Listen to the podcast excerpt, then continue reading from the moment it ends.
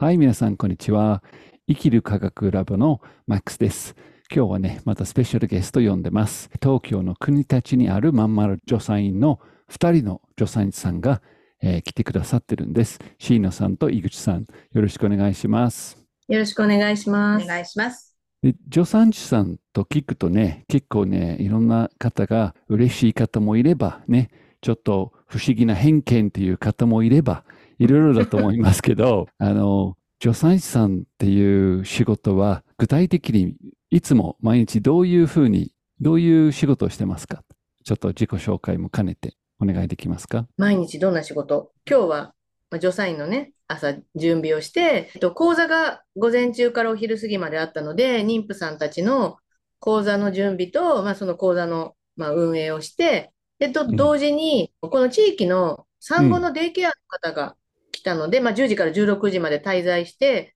まあ、ちょっと休息を取ってご飯食べていくみたいな行政サービスなんですけど、はいそ。の方をお迎えして、検妊婦検診もしてましたね。ううんん。うん。検診もしてました。なるほど。でうんはい。なので、講座の運営とか、そういう産後の方のまあお世話だったり、育児相談だったり、うん、妊婦検診だったり、まあ、うんお産がはお産もするとはい。いうような感じですかね。はい。うん、これがね、多分、それを知らない方は、まずうん、お産っていうイメージが大きいと思うんですよね。助産師さんの聞くとね。こうなんかコンベヤベルトみたいに次から次へと出てきて、おぎゃーって言って、こう、はい、吹いて、はい、こうしてっ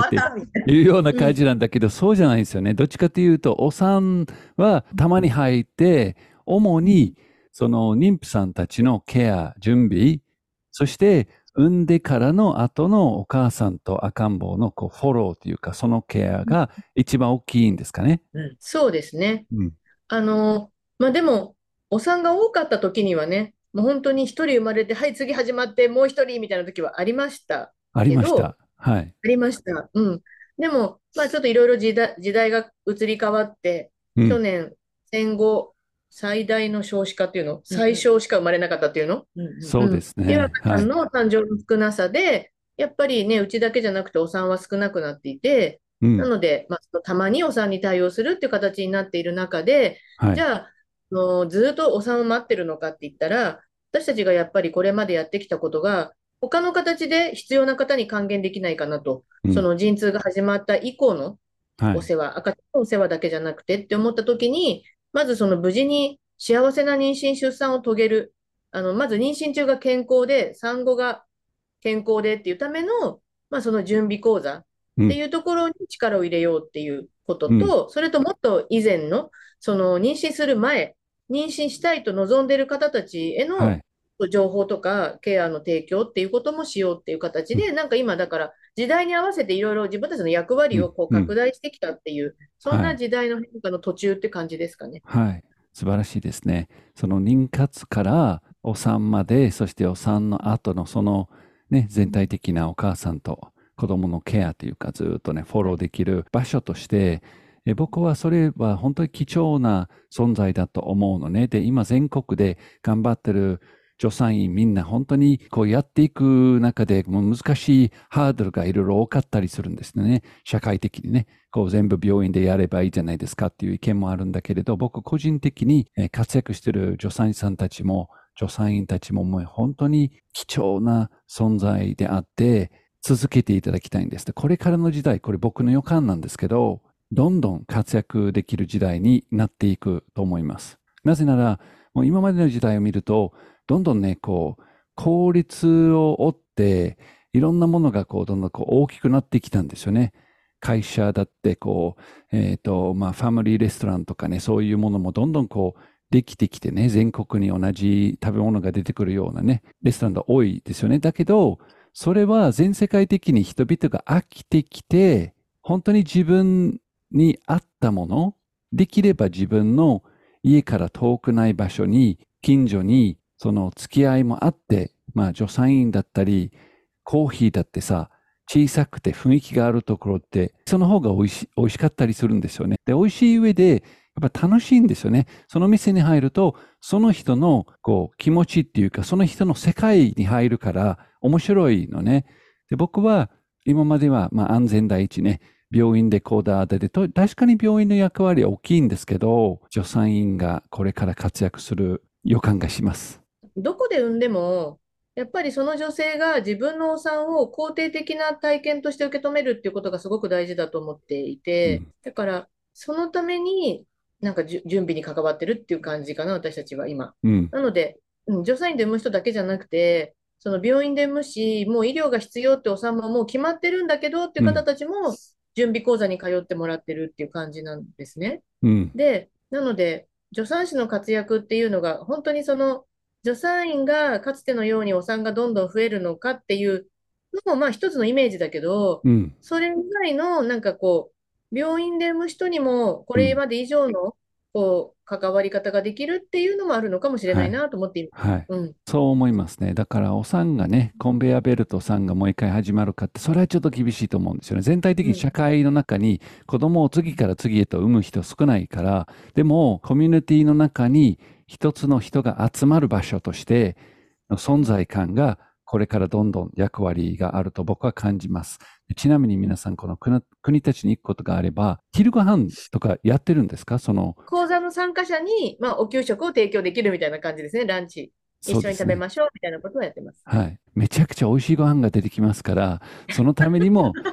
そのためにも言ってください。僕何回もいただいてますので、本当に美味しいんですよ。もちろん、その講座の内容も素晴らしいんですよ。ただし、やっぱり美味しいご飯の、えみんなで食べられる場所として大きい存在だと思います。その上で、いろんなことは学べてね、こう僕自身もね、何回も講座をさせていただいてるんで、言えば普通のお産に対する準備じゃなく、だけじゃなくて、プラス、いろんなパターンがあるんですよね。例えば栄養だったり、意識だったりね、脳の設定だったりっていうことをいろいろ関わってるんですよね。究極、脳でするもんだと思ってます、お産は。うん。うん。まあ、脳がね、ホルモン出したりするので、そのホルモンで出産するから、ただ、やっぱりじゃあ栄養は関係ないかと、脳とかイメージだけでできるのかって言ったらそんなことなくて、それはあの車に例えるなら、栄養取らないっていうのは、ガソリンが入ってない状態うで、ん。うん。車を動かそうとしているっていう形だと思うので、まあそれはやっぱりガソリンはちゃんと入ってた方がいい。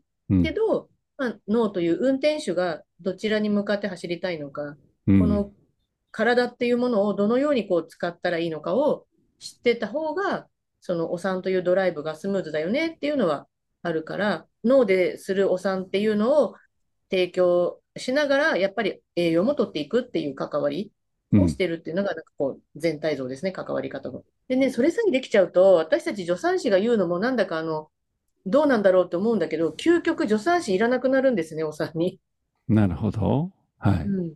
うん。野生動物のように。そうそうそうそう。はい。うん。うんそれがね、できた時のね、や満足度ってとても高いんですよね。うん。だその、そのご夫婦だけで産みなさいとか、女の人が一人で産みなさいっていうのは全然違ってて、う。うんん。やっぱりね、あの野生動物と違って現代人なので、それはやっぱりその妊娠中に、あの今正常な経過かどうかっていうのはちゃんと、はいあ。の専門家に見届けてもらう必要もあるし、お産の進行にも、それが今ね、せあの正常から逸脱してないかっていうのを見守りながら、あのその方がこう本能的になっているところを邪魔しないでうん。あの見届けてくれるっていう人をやっぱりそばに置いておくことは大事だと思うんだけど、うん。その方の準備が整えば整うほど助産師の出番は少なくなるっていう。なるほどね。で、うんもう次はあの私、マリコさんと呼ばれてるけど、マリコさん、ま、あの呼ばないでも私埋めちゃうからとか言われたりとかして、そうですよね、でもちょっと呼んでもらっていいですか？みたいな。やっぱりね、うんうん出番が少ないけど、その、サポート役としてはいるんですよね。それは病院だったりね、助産師さんだったり、絶対必要なんだけれど、まあ、うまくいくと、そんな手を出さなくてもうん、こうトントン拍子で進むということが、まあ、うんベストな状態ですかね。そうですね。うん。自動操縦になるっていう感じかな。うんはいはい。で、そのために、ちゃんとガソリンタンクに燃料が入ってないと、うまくいかないのが、まあ当然なんだよね。車の場合はなんだけど、これがだから皆さんぜひ食べに行ってほしいのが、そう言ってもね、どういう食事がいいっていうより、食べちゃった方が分かりやすいんですよね。食事をすると、あ、これだけお肉が出る、これだけタンパク質がしっかり入ってる、これだけ脂質が入ってる。これで糖質を制限、あ、こんなバランスだって食べればわかるもんなのが、本読んでもね、なかなかできないんだよね。その糖質制限なりなんなりいっぱい本があるじゃん。で、それを読めば読むほど困難しちゃう。けど、うん実際にこう、タンパク質、ね、栄養たっぷり入ってて、そして糖質制限してる食事を美味しくね、食べれるね。修行じゃなくて、美味しく食べれるところで食べちゃうと、イメージがある程度できるね。で、うん多くの人はこ、こう、これだけタンパク質って最初は思うかもしれないけど、まさしくね、それは燃料を入れてるんですよね。プラス、脳の中にどこに行こうとしてるのかっていうことが、ぼ僕はね、脳科学の中でそれ本当に大事だと思うんですよね。これ全体的にそう言えるんですけど、どこに行こうとしてるのかっていうのがわからないと、うまくいくはずがないんですよね。実際に車の中に入って、うん今からまあじゃあエンジンつけて、出発、アクセル踏んで、こう指示器出して、でも自分がどこに行こうとしてるかさっぱりわかんない。それになっちゃうんですよね。それをじゃあ、具体的に、例えばこれからお産したいっていう方ね、お産したい方にどうやってそのイメージというか脳のトレーニングさせてる？と、まず基礎的なとこで、その、どういうお産をしたいのかっていうイメージ作りをするところが一コマあるんですね。うん。どんなお産だったらいいですか？どんなお産は嫌ですかっていうのをこううん考えてもらってう、ん。なんか本当に漠然と、なんかできればスルッと生まれればいいなみたいな、そのスルッとがどうなのかっていうのを具体的にイメージしてもらって、うん。そう。で、基礎を作って、で、それから今日が、今日、あの、その、えっと、お産の、お産のイメージを作る講座だったんですけど、うん。まあ、陣痛ってどんな風に始まるのかとか、うんあの、ドラマで見るみたいに、ううんーって言って、って言って、うん。救急車で運ばったりしないんですよ、みたいなうん。話から、まあ、こんな風になったら、あの、生まれるって、その日常生活の中でお産って進むんだよって話とかをして、えっと、だからまず具体的なそのお産の経過みたいなのを知識としてお伝えします。うん。でうんその方がそ、じゃあさらに自分はどんなお産をしたいのかなってイメージを膨らませるお手伝いをして、で、えっと、まあ、えもちろん栄養もとってもらってるんだけど、オートマチックに動くためには、マックスさんの呼吸なんですようん。そう。で、その呼吸を皆さんにしてもらうことで、そのイメージしたこと、うん。どこの道に進みたいのか、目的地がどこなのか、うん。っていうのをこう決めた、ガソリンもいろいろ栄養もとってガソリンも入った、そしてそのエンジン入った時に脳が自動的にそこに運んでくれるっていう、うんうん脳になっている妊娠中にっていうのが理想的な準備。なので私たちはその具体的な情報提供とどうやったら脳が動くのかっていうオートマチックに脳を動かすためのいろいろワークがいくつかその呼吸法もなんですけど、脳のためのワークショップをやっているっていう感じですね。うんはい。革新的だと思いますね。もうほとんどは今まで僕らも子供を産んだ時に助産院に通って産んだんですが、本当に素晴らしいとこだったんだけれど、言えば頑張りなさいみたいな レベルなので、もう、あの、特にその栄養ガソリンのこう、本当にたっぷり入れておいてとかね、じゃあどういうお産がいいっていう具体的により、こう、本当漠然としたこう、大ま、こう、大雑把な、とにかくお産は結構ハードだから頑張りなさいというような世界で、無事にね、僕がやってないんだけどね、妻が頑張って産むことができたんだけど、でも、まん丸助産院でやってるのがもっとこう明確に、ガソリンもそうなんだけれど、脳の中に、じゃあ、こういうお産を目指していこうとね、こういう目的地を脳の中にインプットすることによって、言えば無意識の脳がナビに例えると、ナビにうん。行き先をインプットしてるとこ案内してくれるから、そのお産っていう場面ね、土壇場になった時に、ちゃんとナビのこうガイダンスがあるから、こうスムーズにここで右、ここで左、ここでこう呼吸して出てくるっていうこうイメージがちょっとあるんだけど、次のステップの3だと僕は思うんですよね。で、今、今の医療は大変だから頑張りましょうみたいなレベルで止まってるとこが多い。教育から、このポッドカストでよく教育の話するけど、教育から自分で考えて決めるっていうのが少し苦手な人が多いかと思いますので、どういうお産したいですかって聞くと、どういう反応されるんです、最初は？目が点ですよね。うんうんうん人多いですよね。うん最初はいこう、記号記号聞いたりとかしてる人たちって。はい。なんかね、させてくれるんじゃないですかって多分思ってると思います。なな何を言いましたか？みたいな感じ。はい。目がこう、シュパシュパシュパみたいな、こう、ああえ、え、え、え、みたいな。うん ある、ある。僕は高校で教えてるときに、これずっと前なんだけど、高校で教えてるときに、なんかこう、子供たちをもっとこう、意見交換してほしくて、こういうことについて皆さんどう思いますかってよく出してたんですよ。いろんなネタをね。そうすると、まさしく全員がね、こう僕に向けながら、こう、目がもう、こうブラックホールみたいになって、こう、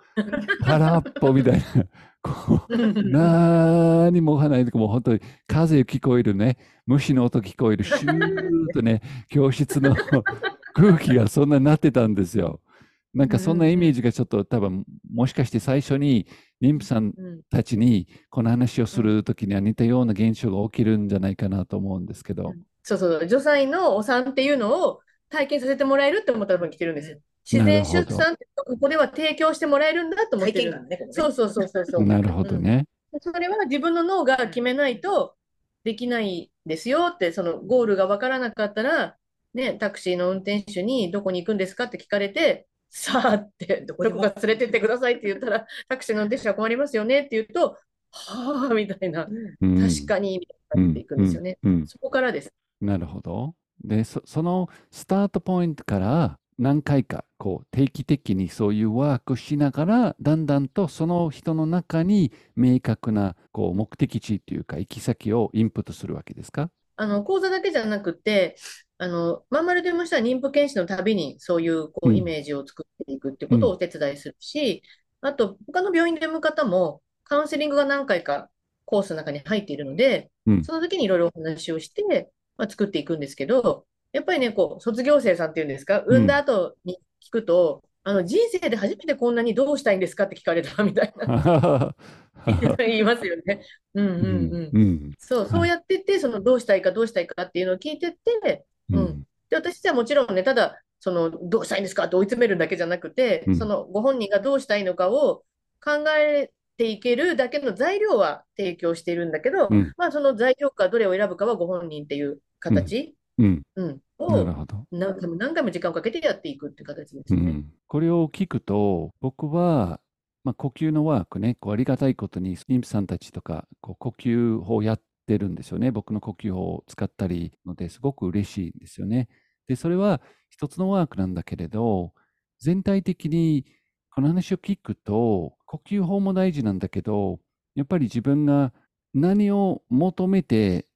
動いてるのかっていう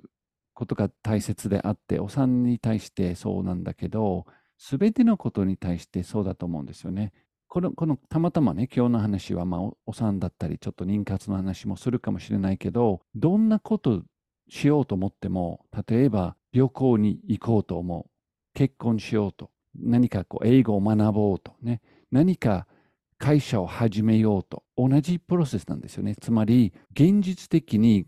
やっていく、こなしていく燃料もいるし、ある程度の健康がないと何も始まらないんだから、ある程度の燃料を確保しないといけないんだけれど、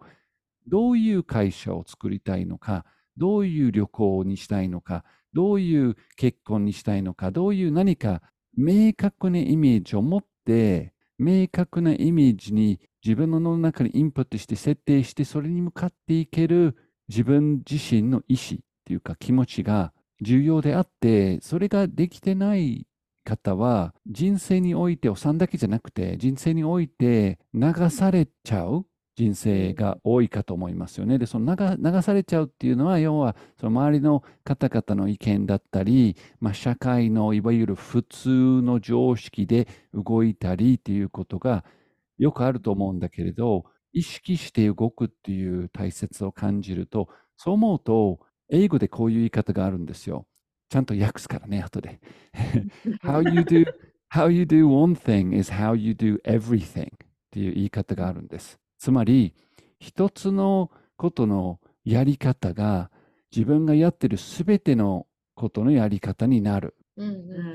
ね、それをもうちょっと分かりやすく言うと、脳がパターンで動くから、自分がやってる仕事、自分がやってるそのパートナーシップね、パートナーとのやり方、そういう普段日常に自分がやってることが、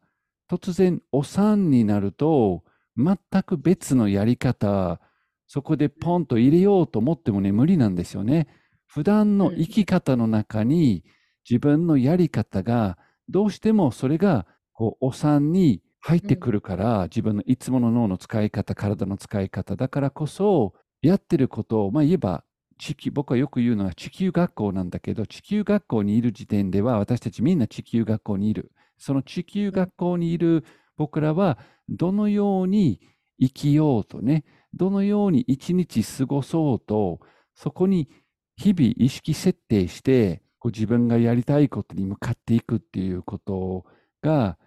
まあ僕はまさしくね、こう現実も大事だけど、やっぱり意識やっぱり意識なんですよね。現実の物質のバックにあるのが意識なので、その意識をどうするかっていうのを取り入れてるのは素晴らしいと思います。そのね、意識がこうわ分かれ道になる時があるはい。んですよね。うんうん。だから例えば、お産が同じような進み方で、こう2人同時進行だったりとかして、どちらも初産で、陣痛5分おきで、子宮口の開き方も同じぐらいで、うん。さあ、ここまで時間がかかったら、この後どう展開するっていう時にうん、一人は、いや、もう頑張りますと、ここで見ますと。ふふで、もう一人は、専門家の方にお任せしますと。ああ、私を今、私にそれを今聞くってことは、もう何か問題が起きてるんですね、みたいな。うんいや、はいあなたがどうするのかって確認だけですよって言っても、はい。あ、お任せします。医療が必要なら、私はそれを拒否するわけではありません。受けますみたいなはい。風になる。ここで2つ分かれちゃうんです、本当に結果が。うん。うん。で、やっぱりそれまでじゃあどういう生き方してきたかって言ったら、お一人はやっぱり自分がどうしたいかをいろいろこう切り開いてきた方。うん。そう。で、もう一人の方は、やっぱこう周りの人に喜ばれる。うん。その指示に従うみたいな生き方を選んできた方だったりするんですよね。そうたおっしゃる通りで、これまでの生き方が、その全てのやり方に通じるっていうんですかね、うん。うん。うん、結果につながるっていうのはね、なんかお産は本当に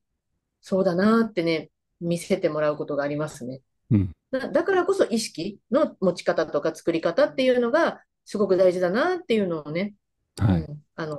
準備のクラスの中に入れてるっていうことなんですけどね。実際に物理学から見ると、意識が全てのバックに動いているので、つまり物理量子力学となると、もう電子レベルね、原子の中のマイナスのパーツの電子ですね、それとえフォトンですね、光の細かいパーツ、これらが人間の意識によって動きが変わるんです。これが明確な実験で何回も証明されてるんですね。でもこれ一つの謎として、なかなか科学はこれを受け入れられないっていうか、どう受け取ったらいいっていうのがこう怖くて、まだそれは物理量子力学だからっていうのをこうちょっと箱に入れてるような状態なんだけれど、その物理量子力学の実験結果を受け入れると、私たちがやってることすべてのバックに意識があって、もっとも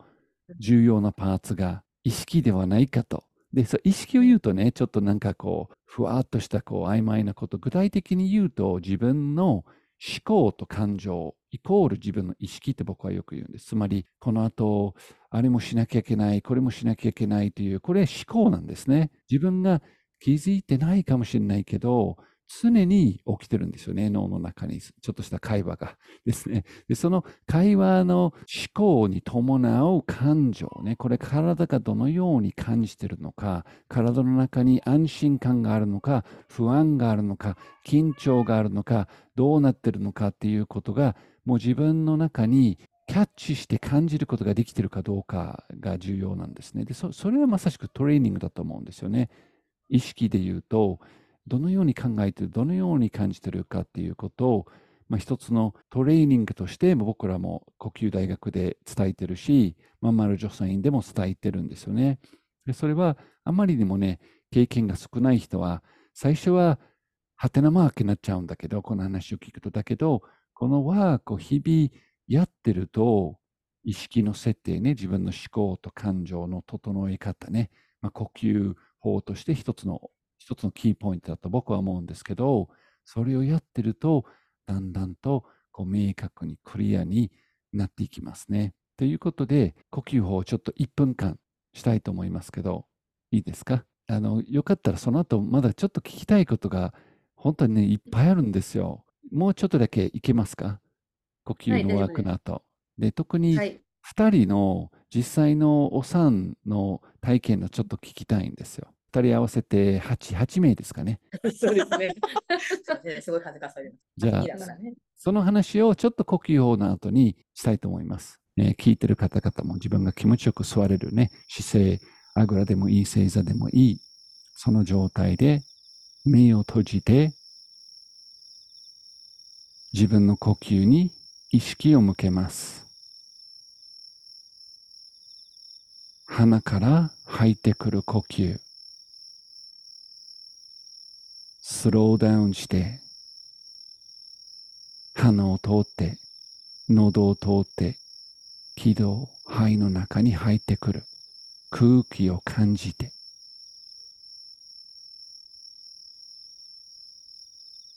自分のリズムでスローな呼吸。肋骨が開く。横隔膜が動く。体の中に感じてみて。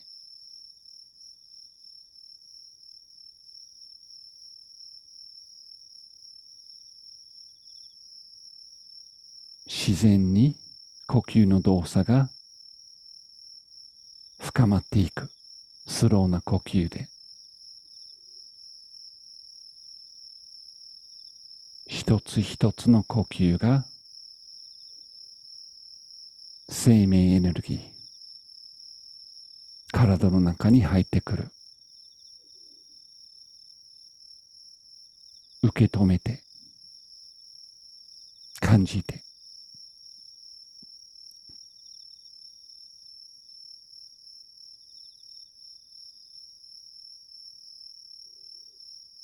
体を左右に揺らして。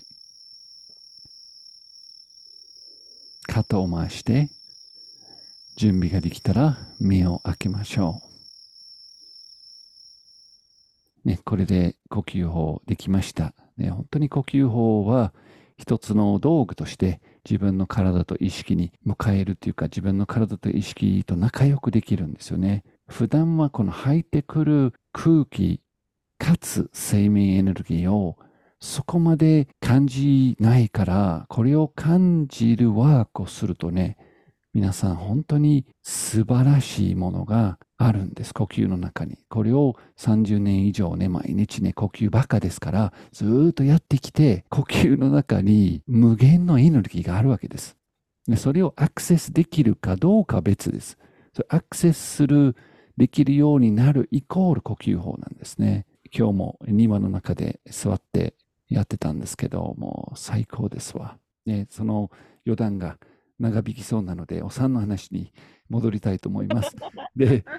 ここで2人のお産の経験を少し聞かせていただきたいんですけど燃料が必要だとか意識設定が必要だとかねこれはすごく大事なんだけれど多分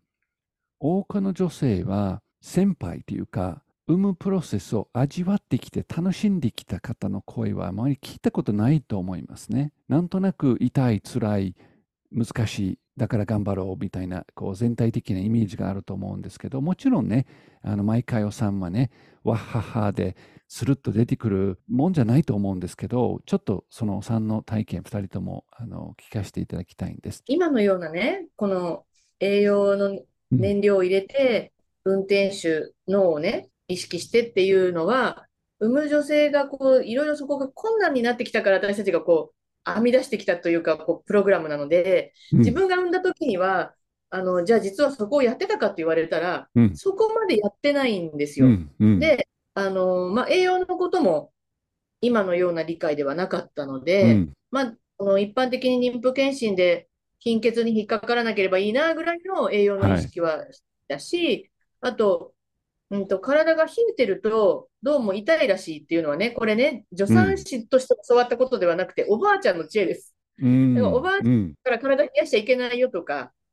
甘いもの食べてると痛いよとか、うん。果物食べてると出血するよとか、なんかそういうおばあちゃんの知恵みたいなのを聞いてて、あとはだから、ね、よく産む前には歩いておきなさいみたいな、うん。ので、だから甘いものを食べ過ぎないのと、体を冷やさない、温めるっていうことと、そこにはちょっと漢方もちょっと使いました、私はう。ん。それとよく歩くっていうのを、まあ、その産休に入ってからですね、うん。うん、やったっていう感じなんだけど、一番大きかった出会いは、助産院の本棚に、バースリボーンっていう本があって、えっと、フランスのピティビエ病院っていうところにいらっしゃミシェル・オダン先生って、今はイギリスで、リボーンですね。後でリンク送ってください。そしたらこのポッドキャストのノートに貼りますから、そのタイトルをね。その本を読んだときに、野生になれば生まれるって書いてあったんですよ。はい。野生になれば生まれるって、で今まで自分が病院で見てきたお産とはどうも違うはい。体験になりそう。野生になれば産めるっていうのがなんか楽しみになったんですよ。自分が野生になったらどうなるんだろうと。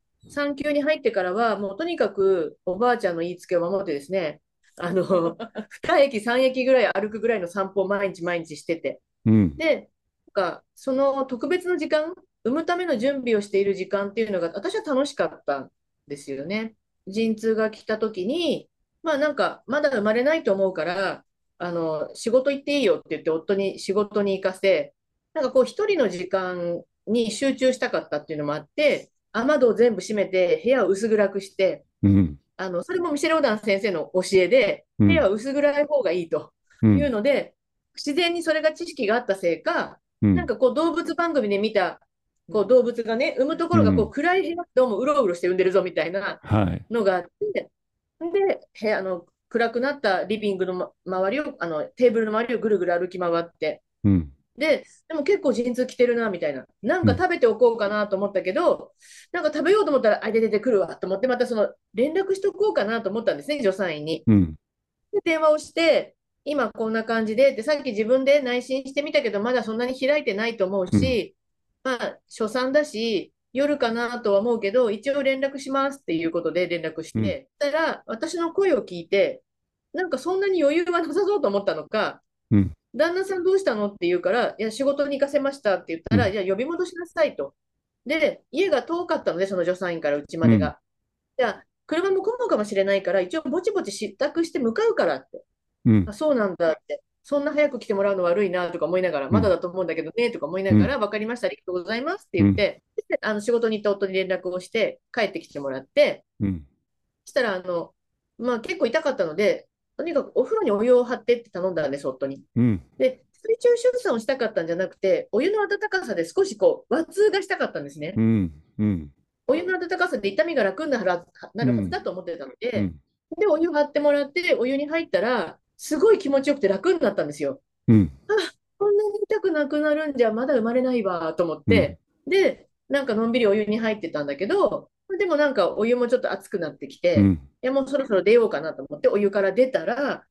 脱衣室で立てなくなったんですよ。なんかもうドーンと急にお腹に重力を感じて、あ、立てないみたいになって、そんでこう体も中途半端に吹きながらすっぽんぽんのままこう張って、リビングの方に移動していって、うんで、こうソファーに捕まってたんですね。うん。そしたら、助産師さんが到着して、うん。ドアをガチャってこう開けたら、私の裸のお尻が丸見えなわけですよ。そしたら、お尻をパッとこう見て、あら、もう生まれるじゃないってこう言ったんですね。うん。うん。多分もう、肛門がこう広がってきたりとか、うん。そう、お尻がこうね、うんあの、うん永遠のとこが盛り上がってきたような状況だったと思うんですよ。うんあ。ら、もう生まれるじゃないって言って、それで、あの、どこで産むのって言われたから、その時、あの、テラスハウスみたいなお家で、1階がリビングで2階に寝室があるお部屋だったら、2階の和室でって言ったら、布団は引いてある？って言われて、いや、まだ生まれないと思ったら何もしてないです。じゃあ行くわよって言われて、ほぼ子宮口全開だと思うんですけど、みんなで階段駆け上がって、私も一緒に布団を引いて、これです。あれです。この布団ですみたいな。それでその当時ね、フリースタイルっていう、まだ広まってなくて、うん。この後ろにこう夫に入ってもらって、うんこうこういう寄りかかって産むんだけど、うん。その当時の夫が、その体が硬くてですね、うんあぐらをかけないわけですよ。うんで、こう、だんだんこう潰れていくわけ。自分の腕だけでこうたす、うん。体を支支えててえてるから。うん。それで私を起こせって言って、うん起こせって言うんだけど、こうだんだん潰れてから、もうとかで腰とか怒りながら。だから全然その呼吸で気持ちよく眠るようにとかじゃなくて、うん。うん。それなりそうちゃんと起こせみたいな。腰が痛いとか言いながら、痛いとかって言いながら。あ、でもなんか破水して、で、あの、もう生まれるけど、見るって言われたんで、見ますって言って、この足の向こう側に鏡を置いてもらったんですよ。そしたら、こうやって、力んだら出てくるのが見えるわけですよ。うん。鏡越しにね。鏡の中にね、うん。頭が、私のお股からか頭が出てくるのが見えるわけ。うん。いや、もうこの辺で私うまいなとか思いながら、うん。うん。うん。うん。しかしさん。もりもり頭が出てくるのを見ながら、あ出たと思って。そう、そその時にはもう頭が出た時にもう、夫が私を支えるのが限界だったみたいで、そしたらあの体が出るところはもう見えなくて、おうはい出ちゃっちゃってたから、ほぼぺちゃんこになってたから、あんまり見えなくて、はそれで、まあ、生まれて、だからその時もね、生まれてすぐこう抱くっていうのなかったの。はい。私は助産師さんがここでちょっと口の中こうね、赤ちゃんの口の中吸ったりとかなんかしてからこう渡された。痛いとか、うわーとか言いながら怒りながら産んだけど、私としては楽しかった。い。うん。なんかこう、大騒ぎして、うん。うん。うんうん、やりたいことやって、大騒ぎして、なんか、祭りが終わったみたいなこう楽しさ。うん。私はここでみんなが体験してるこう、ね、もう呼吸だけで生まれてきた、もう気持ちよくて、このままう産んじゃうと思ったけど、マリコさん呼んだよみたいな、うんそういう体験はしてないけど、まあ、私なりに楽しいうんお子さんだったな。産んだ後ね、もうだいぶしばらく経ってから、こう、すれ違う人が妊婦さんだったりとかすると、ああ、あの人いいな、これから楽しいことが待ってるんだと思って、ななん。かちょっと祭りが終わった寂しさみはい。たいなのがあったぐらい。その後もね、2人産みましたけど、2番目と3番目を。はい。でもそんな怖いとか、うん。ことが待ってると思ったことはなくて、うん。そう。うん。まあね、いろんなタイプの楽しさがあると思うんだけど、私はそういうこう、アドレナリン出しまくりの、うん。なんかうん試合の日が終わったみたいな。楽しみ方でしたけど、はい、そそんなお産でした。そういう賑やかなね、お産が、そきっとそういう雰囲気の中に自分がこう楽しくできたので、そういう状況になってたと思うんですけどね。で、それが一番、一人目ですね。はい。僕全員ね、会ってるので、なるほど、ふむふむと思いながらね、聞聞いてました。3人ともね、子供さんよくしてますので、なかなかまあ男性としてね、男性として人生の中にいろんなドラマがもちろん一人一人の人生にもあるんだけど、今聞いたら、このようなお産っていうドラマがなくてちょっと寂しいなと思ったんですよね。楽しそうなので、こういろいろあって、ハプニングとドラマの中に、そういうふうに思える妊婦さんたちは、もちろん一つ一つお産が違うと思うんだけれど、痛みももちろん自然にあると思うんですけど、それが決して中心ではなかったんですよね、今の話。どっちかっていうと、ちょっと、ちょっとだけ話にあった、まあ、数パーセントしか入ってなかったと思うんですよね、今の説明の中からすると。痛みという言葉と陣痛という言葉が回数で言うとね、数パーセントしかなってないと思うんですよね。そう。なんか痛いか痛くないかはそんなに問題じゃないっていうか、はい。重要なテーマではなかったですね。じゃあ、井口さんもちょっと一つシェアしていただけますか？お産の。でも5人を産んでみて、振り返ってみれば、まあ、3人目、真ん中のこのお産はが一番、まあ、もう一度するなら理想的っていうか、はい。はい。やりやりたいお産は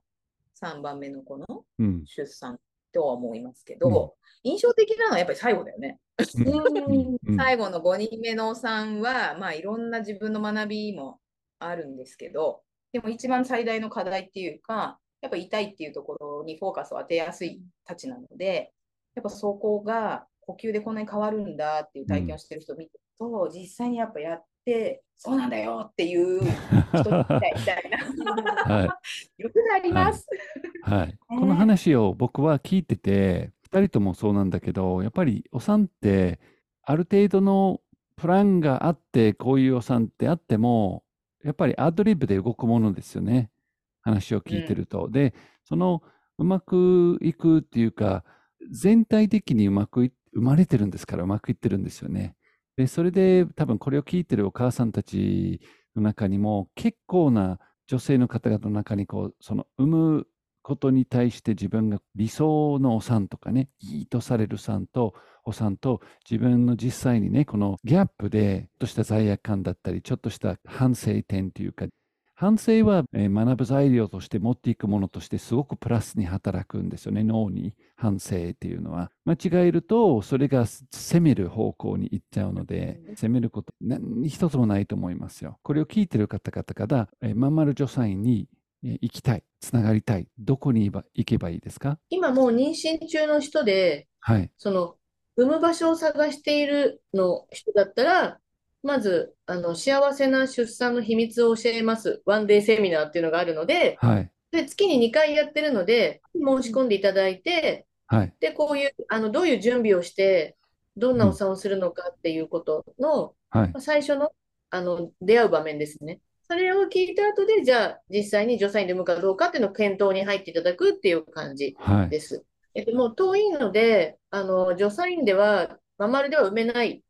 なんかいろいろ事情があって、病院で産むことは決まってるとか、すごく遠方である、今、九州に住んでますとか、っていう方も、同じ幸せなお産の秘密を教えますワンデーセミナーに申し込んでもらって、はい。準備の講座、そのオンラインでも受講できるものとかを説明させてもらって、気に入ったら、これを受講して自分の近くのその病院とか助産院で自分が思うお産をしようっていうののイメージ作りか準備はい。に私たちを役立ててもらいたいっていうのが、まあ、妊婦さんとしてのこう入り口です。はいあとは、まあ、えっと、妊活の人は30分の無料の相談があるので、そこに申し込んでもらったりとか、はい。妊活のイベントちょっと考えてるんですけど、今は30分無料相談があのホームページにあるので、そこから入ってもらうはい。という形。このポッドキャストの説明の文章の中に、まんまるのホームページ入れますので、ぜひ皆さん、えー入ってください。最後に一言、これから妊娠しました。自分でお産楽しみたい。基本は楽しみたい。ずーっと残るね、一つの人生のエピソードとして素敵なお産をしたい。その方に対しても一言アドバイスとして、まず何が一番重要ですか？やっぱり多くが陣痛が始まってみたらこんなだと知らなかったとか、はい。産んでみたらいろんなこんなだと知らなかったがいっぱい出てくるじゃないですか。こんなだと知らなかったっていうのを極力減らしたいと思うんですよね。はい。そうすれば、ちゃんと自分で対処できるし、その楽しい幸せっていうところにつながっていくと思うから、まずはなんかやっぱり知ってほしい。まあね、手前味噌だけど、私たちの講座に参加してもらえたら、この、あの楽しい幸せとお産へのナビはで私たちはできますよ。全体をまとめると、まず学ぶ。学ぶっていうことは知ることですから、知ることによって自分の中にイメージも作れるんですね。知らないとイメージも作れないんですから、まず知る。知って決める。選ぶ。そういうふうに知って決めて、で、そしたら、そのプロセスをもっとこう、より深く感じて味わうことができるんですね。うん知らなければもう身を知ってる人に任せるしかないみたいな形だかうんうんら、その医療側にお任せじゃないけど、うんそこ行けば産ませてもらえる的なところがやっぱある。またね、話したいパーツが特に妊活なんですよ。でもそれはまた別の時に、今日はお産について、まあ、いろんなエピソードも聞かせていただいてありがとうございました。ありがとうございました。